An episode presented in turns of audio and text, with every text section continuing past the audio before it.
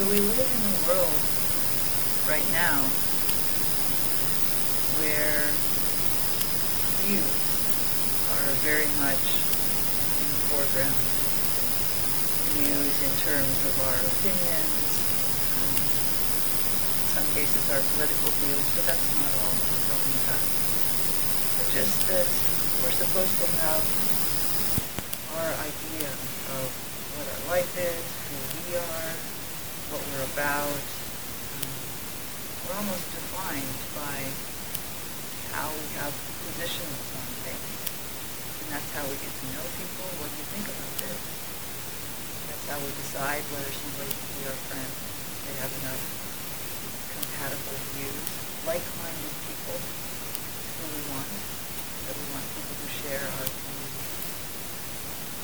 And this has always been the case for humans. And views are also a source of enormous suffering. They uh, limit us, they divide us, they vex us. They have to change because circumstances change, and then we look back and we say, I don't believe that anymore. but it was so true at the time, wasn't it? So, you know, the Buddha was aware of this and talked a lot about views, actually, uh, and how much of a source of suffering they are. Because remember, these teachings are about finding the end of suffering. How do we get through that when we have all these opinions and ideas, and, and we're supposed to, we need to, and we want to, actually, that's the issue. So it might be interesting to know that the very first sutta discourse in the entire is about views. And it's called the Brahma Jala Sutra, which means the divine net. And views are described as a net that catch us, capture us, and entangle us. And it's a very interesting sutra. We won't have time for the whole thing, uh, but I'll describe it. It actually starts out with an interesting scene where student, a, a teacher from another sect walking along with his student, and the teacher is uh, disparaging the Buddha, and the student is praising the Buddha, and so they're arguing. And they happen to um, be walking along the same road as the Buddha, and so he ends up overhearing this going on, and he's completely unmoved by the praise and the blame. So that's actually the first subtle teaching, the Buddha doesn't really care if people insult him or praise him. It doesn't bother him. Um, and his, but his disciples say, what should we do when other people do that? He says, well, don't get excited if they praise me, but if they blame and they're they're truly saying things that are wrong, you can correct them and say what's actually true about what I teach, for example. So that's another lesson. You know, we don't, we don't have to be totally passive, but the aim is to bring factuality to the situation needed. And then the sutta also has two other parts. The first of these other parts is that Buddha talks about how people might praise him. And says that most people, or that common people, will praise him for things that are trivial. And the things that he says are trivial are his ethical conduct, which is interesting, right? Ethical conduct's not a trivial thing. Goodness knows we could use a little more of it in the world. And if the if the world were to follow even one of the five precepts completely, it would be transformed. Doesn't matter which one. No killing, no stealing, no sexual misconduct, or no lying. Take the first four even. If any of those were followed completely, even if the other three weren't, wouldn't the world be transformed? Yeah. So, on top of, but the Buddha, of course, has excellent ethics. But he says, this is, when people praise me for this, it is, it is trivial and not very important. So that gets our attention? And then the, uh, the final part of the sutta is a teaching where he enumerates 62 common philosophical and religious views of his time, um, which we won't go through, I promise. But they're, they're divided into areas, different domains, and those domains are familiar, actually. They include whether the universe is finite or infinite, uh, whether the universe is eternal or not, what happens after death, and the nature of awakening. These are, um, and he enumerates what he calls speculative views about these things that people might take as their philosophy. You know, the world is eternal, time will go on forever, or people uh, perish completely when they die. Everything is just annihilated, and it's the end of everything or people are reborn, or people continue on in a non-corporeal form. So some of these are kind of familiar. The specifics are maybe a little different in ancient India, but you know, it's not so different from the things people wonder about.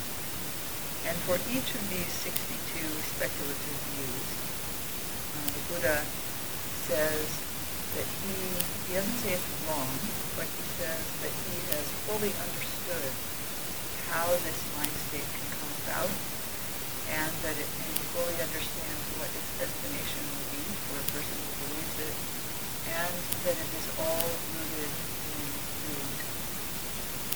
That people believe things because that they're pleasant or unpleasant. They bring pleasant or unpleasant feelings. And this is actually a very deep. It's said somewhat casually this is a, um, what is a deep teaching? that if we look very carefully why we believe certain things to be important, we have basic values. A lot of it comes down to feeling, basically. And um, some of them are just, some of them are you know, sort of important feelings, like we don't want there to be killing and stealing and lying. We, we value ethics because it's so unpleasant and difficult when those things are not followed. There's so much suffering, so much pain from that. So we feel that and we value you know, their actions sort of force But if we look at our other beliefs, um, the more thought-oriented ones, a lot of them have to do with ultimately concerns about our safety, concerns about those who are close to us. Um, and so really only come down to I want to feel good. So I believe that it should be this way. That we feel good and safe and happy and seeing whatever it is that we're. And again, these things are not not bad. You don't say, oh, I'm going to throw out all my duties. But just be aware of the basis. Be aware of the basis and feel so the Buddha says that people rightly praise him for having seen something beyond speculative views. That's deeper than ethics, according to the teaching. And so then you may be on the edge of your seat and saying, well, what does the Buddha offer? It doesn't just end there. He then gives people much idea. So what is the 63rd view? But he doesn't give a view answer to all these is different than that. I won't leave you hanging forever, but I want to deviate for a moment. Um, to say that I was I was speaking recently with a nun, um, a monastic teacher, and she was just asking the group kind of generally, so what's up? What's up for you in your Dharma practice or in the way you're relating to the world? And I I didn't know I was going to say this, but it, it just felt important. Like I said, you know, views seem to be really important and the source of a lot of pain right now. And I guess I had also been feeling that maybe some of my views had been challenged. And so I wanted to ask about, you know, when when is it okay for me to state my view and stick by it, and when is that clean? That was kind of my fundamental question. you're defending a view that you think is would make the world better. Is that correct or is that harmful? Clinging to views is suffering. And she said, well, it's important to distinguish views from dharma. If you're simply saying that these conditions are going to lead to bad results, that is not a view. I thought, oh, that's right. That's true. Um, in other words, expressions of how things really work are not what we would call views. That's not what the Buddha was referring to with the word view. So expressions of how things really work. Interesting. So then, with that, we can say, okay, the Buddha does express some views in his teachings. For example, there are components of right view, the first step of the Eightfold Path, after all, right? And yet, right view is not a view because it's a description of how things work. So there are two components of right view. One is to understand karma, to understand uh, what is wholesome and what is unwholesome and its effects It doesn't say you have to choose the wholesome, by the way, but it says you ought to know the difference. What is going to lead to happiness and what is going to lead to suffering. And then the other component of right view is to know how, know about the Four Noble Truths. To know that they're suffering, to know what the cause of it is, to know that it can be abandoned, and to know that there's a path to abandon it. And I would argue that this is basically a description of how suffering works, right? There's suffering, we know what causes it, we know what ends it, we know how to get there. That's the mechanism of how suffering works and how it can.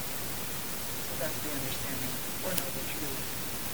So these are the two components of right view, but these are actual expressions of natural law. Uh, there's nothing contrived about karma. It's actually true that if one speaks or acts with a mind that is overcome by fear or anger or greed or envy, uh, the result is pain. Anybody doubt this? And if we act with a mind that is imbued with love and compassion and generosity and patience, or any of those, you know, things like that, then the result is happening. Maybe not immediately and maybe not in the way that we expected, but we can see this generally operating in our lives. We can't figure out every single pathway of karma. I want to be clear about that. It's very complex because you're interacting with a lot of other minds. But it's generally true, and we've seen this in our own lives, that if we act from a place of peace, the result is better than if we act from a place of clinging and suffering and craving. So this is a natural law. It's just how things work. And that's the intentional action. And similarly, a specific case, how does suffering work, um, is also a natural law. If you cling and crave, you will suffer. If you let go of pain and craving, that suffering will let go. That's how my teacher summarizes the, used to summarize the Four Noble Truths. He would say, if you cling, you will suffer. If you let go of that clinging, that suffering will It's true, and we can see this. We see also that when we're really fixed on something, really fixed view, we really suffer. We need everybody to believe that, or if we need the world to behave in a way in line with that view, and it's not. Okay, so so this is interesting. The Buddha expresses what could be said to be views, and that we're encouraged to adopt these right views as a foundation of our path. But they're really expressions of how things work. And what he's saying is, get your mind and your life in line with how things actually work, and then you'll stop having this trouble of running into walls and running into fears that things seem to be going well and so forth it's interesting that one of the etymologies of the word dukkha, which I'm using suffering, but it could also be unsatisfactoriness, um, is a, a wheel where the axle doesn't fit very well into the wheel. And so it, you can imagine what a ride on a cart that is, bumpy, feeling awkward, feeling like you're always grinding. That's dukkha. Does it feel like that in life sometimes? Yeah. So the Buddha is saying get in line with how things actually work, and then things feel peaceful and you feel even if they don't always, you know, even if they're still raging and death, if you're in line with that process, less suffering. Somebody once asked the monk, Bhikkhu, they said, does a person have to believe anything to be Buddhist? Um, and he, it was a direct question like that. He thought about it for a moment. Um, and then he said, well, you have to believe in cause and effect. Which I thought was an excellent answer. Because, you know, there aren't metaphysical beliefs associated with Buddhist practice in the way that there are with other religions we may have come in contact with in our life. There isn't a doctrine. It's a choice that you do if you want to follow this path. You undertake certain practices. So it's said to be an orthopraxy instead of orthodoxy. So you don't have to believe things. Um, but it really helps if you want not to suffer to get in line with how things work. And so we have to practice in that way. So I don't think saying that you have to believe in cause and effect, which is basically, um, I don't think that's the deepest, uh, definitive answer to that question, but it's a, it's a great answer to somebody who would ask that at a very level. So if anybody asks you, you can answer that if you think it seems appropriate in a moment, because sometimes people will say that in the way, oh, Buddhist, that's cool. What do they believe? They believe in cause and effect. We believe that there's suffering and then it can end if we do these practices. Okay, so now with that, we can return to this sutta, where there's the 62 speculative views, and for every single one of them, the Buddha says, I have seen this, I've seen the result of it, and I know that it's rooted in from me. You have to understand, in the sutta, this is repeated 62 times. It's a refrain that's said after every view, so it, it, it may sound tedious in some ways, and yet uh, it really drives home the point. And if you actually listen to that sutta being spoken, as it would have been the time, it starts to take on a very um, melodic, almost, and chanting-like uh, feeling you don't agree with every single view, you don't hold every single view that's being stated, you start to realize, oh, this, this, there's a lot of them. So, and you start to realize, oh, I have a lot of these. And the Buddha is saying he doesn't have any of these views. So what he offers instead is then a, a sort of a mini teaching on conditions arising and origination, which is also an expression of how things work, particularly how suffering how it's an expansion of the second noble truth, the origin of suffering. And he says, starting with feeling, which is where these views are rooted, the mind will go from craving and then onward to. So it's very natural that we want, we want a certain positive feeling, we create a view around it, and we create an identity around it. I believe this, this is how it should be, And then there's suffering. And so then what he offers instead is he offers uh, mindfulness, basically. He uses mindfulness, but he offers awareness of contact. So where does feeling come from? Where it comes from contact. We have a, something impingement on our mind's body. And he said, if you just stay right there, and you just watch, um, then you won't get caught up. You won't be tempted to form an opinion, decide that something has to be a. So he basically offers a simple practice of non-reactivity, which is what we learn in mindfulness. He's not saying that you should never ever have an opinion about it. Remember the very beginning where he said, people are blaming me and they're saying that I teach something that I don't teach. You should go and say, no, the Buddha teaches this. Because it wouldn't be correct. So he's not saying you become a doormat or a non-thinking person or somebody with no ideas about anything.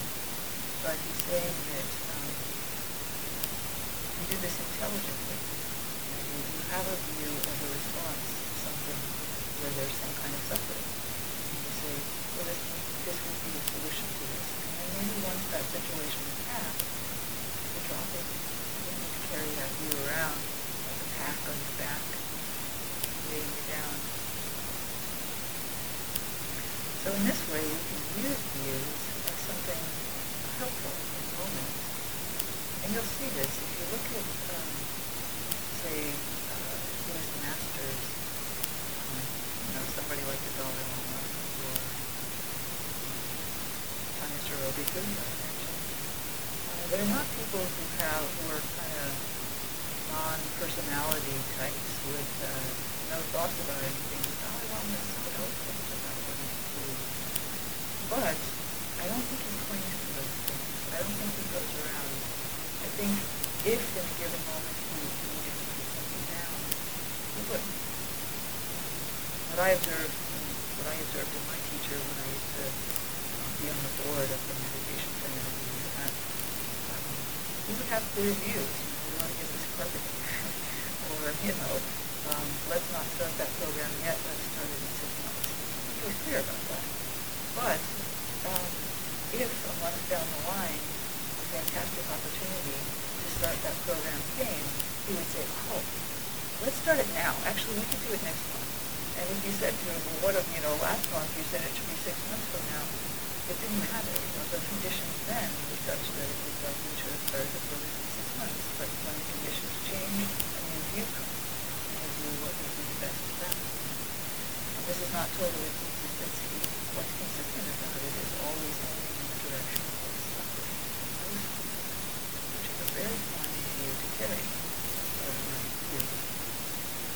So, in the end, we let go of all of clinging to all views without letting go of having views in a functional way. This is a very challenging teaching, but it's at the very beginning. This is the very first teaching offered, which I think is so interesting. So, right away, we have to look at our mind and how we're relating to the world. You the work with view is orientation, very oriented. So you might just, you know, without needing to take on a huge philosophical thing from the sutta, um, it's not very philosophical, it's very practical. You might just check for yourself, are there views that I'm holding on to that are causing me suffering right now? Views about how I should be, views about somebody else should be, views about what needs to happen. They could be softened. Become more in line how things are actually working right now, what conditions are actually present right now. Because it it's not really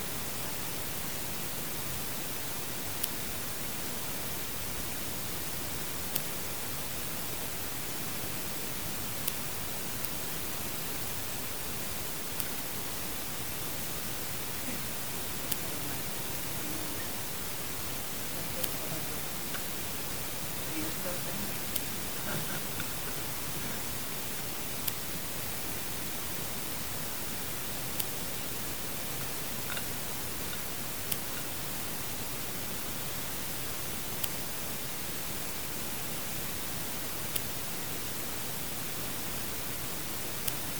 Yeah.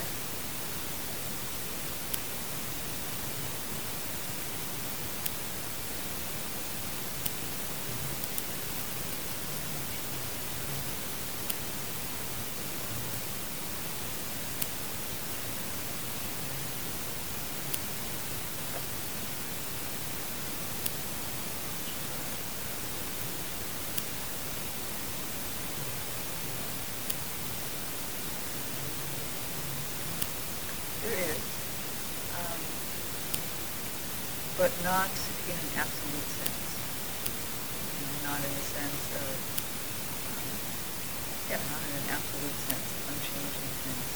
So the word that's used for right is samma, and it's not exactly right like right and wrong, although you could say that if you want, um, but it's more like right, like what's the right tool, so appropriate. You know, if you want to pound in a nail, camera is the right tool, and a piece of paper is not. And so if you want to end suffering, there are views that are appropriate for that, and there are views that are not. That's what's meant by right and wrong. Does that make sense? Yeah, and in a given situation, the way to end suffering might be you owe, and in another situation, it might be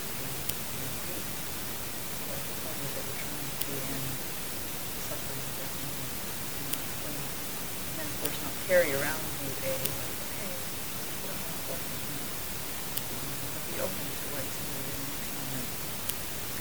And along the way, we do need to hold on to something, like a raft. So we're, we're asked to consider the view of karma and the view of the truth as guides that will be always effective for us all the way until freedom. But definitely our hearts don't even open to those. That helps with the right and wrong. Yeah, we can definitely oppress ourselves with, uh, with the view that, uh, that there are absolute rights and wrongs. It's subtle, but think it's not the case in this practice. It's like appropriate, the right to this job.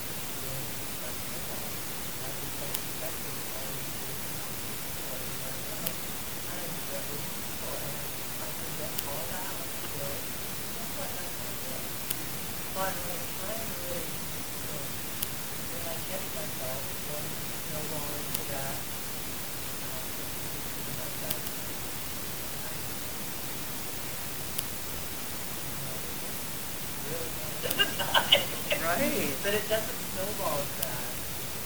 It doesn't seem no one is more clear about when I'm going into this. That's a bad one. I feel like that's the worst kind of most of us that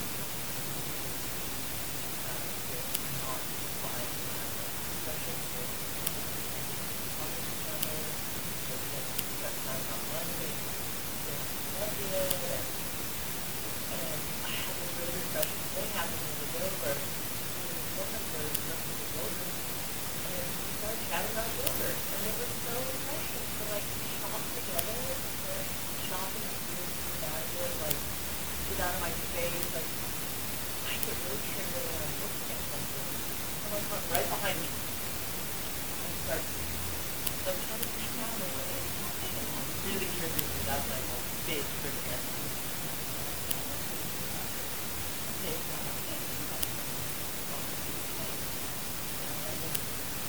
But I don't know. If you have any insight on that one, uh, This is- this is mostly really, I just try to get out. I'm trying to get what I need to do fast. And trigger happens. It is interesting too. What you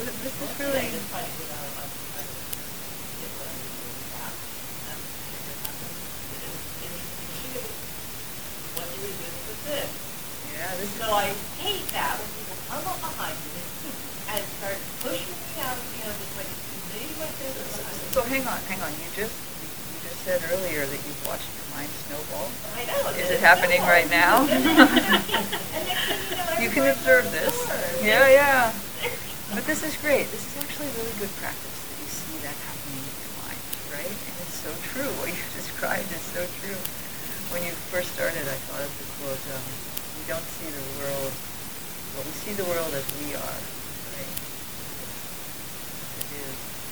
And so, um, yeah, the, the mind can create its own suffering and to some degree its own happiness. And we don't want to get too caught up in the God syndrome or the, you know, uh, make something manifest form of practice. We can really get into that. But definitely you notice a difference when you have the metta going compared to the sense of oppression. So for that, of course, mindfulness is an excellent. Metta, metta is good, um, or mindfulness, either one, see which one works better. But like if somebody's crowding you, you could, instead of directing it at them, which is of course what the reactive mind wants to do, you can feel to yourself, wow, this is what being crowded feels like. And if you want to step out of the way, um, then you can feel that sense of crowding diminish. Say, ah, say that was different, then maybe you'd have a space to send that, maybe that person, um, I don't know what their story is, but they might have something going on. And so, you know, just finding ways to keep the mind in the present moment and uh, non-reactive in order that you might have a chance for that connection. I think that is the way we do yoga. Not that we'll have that every time, but it makes such a difference. But,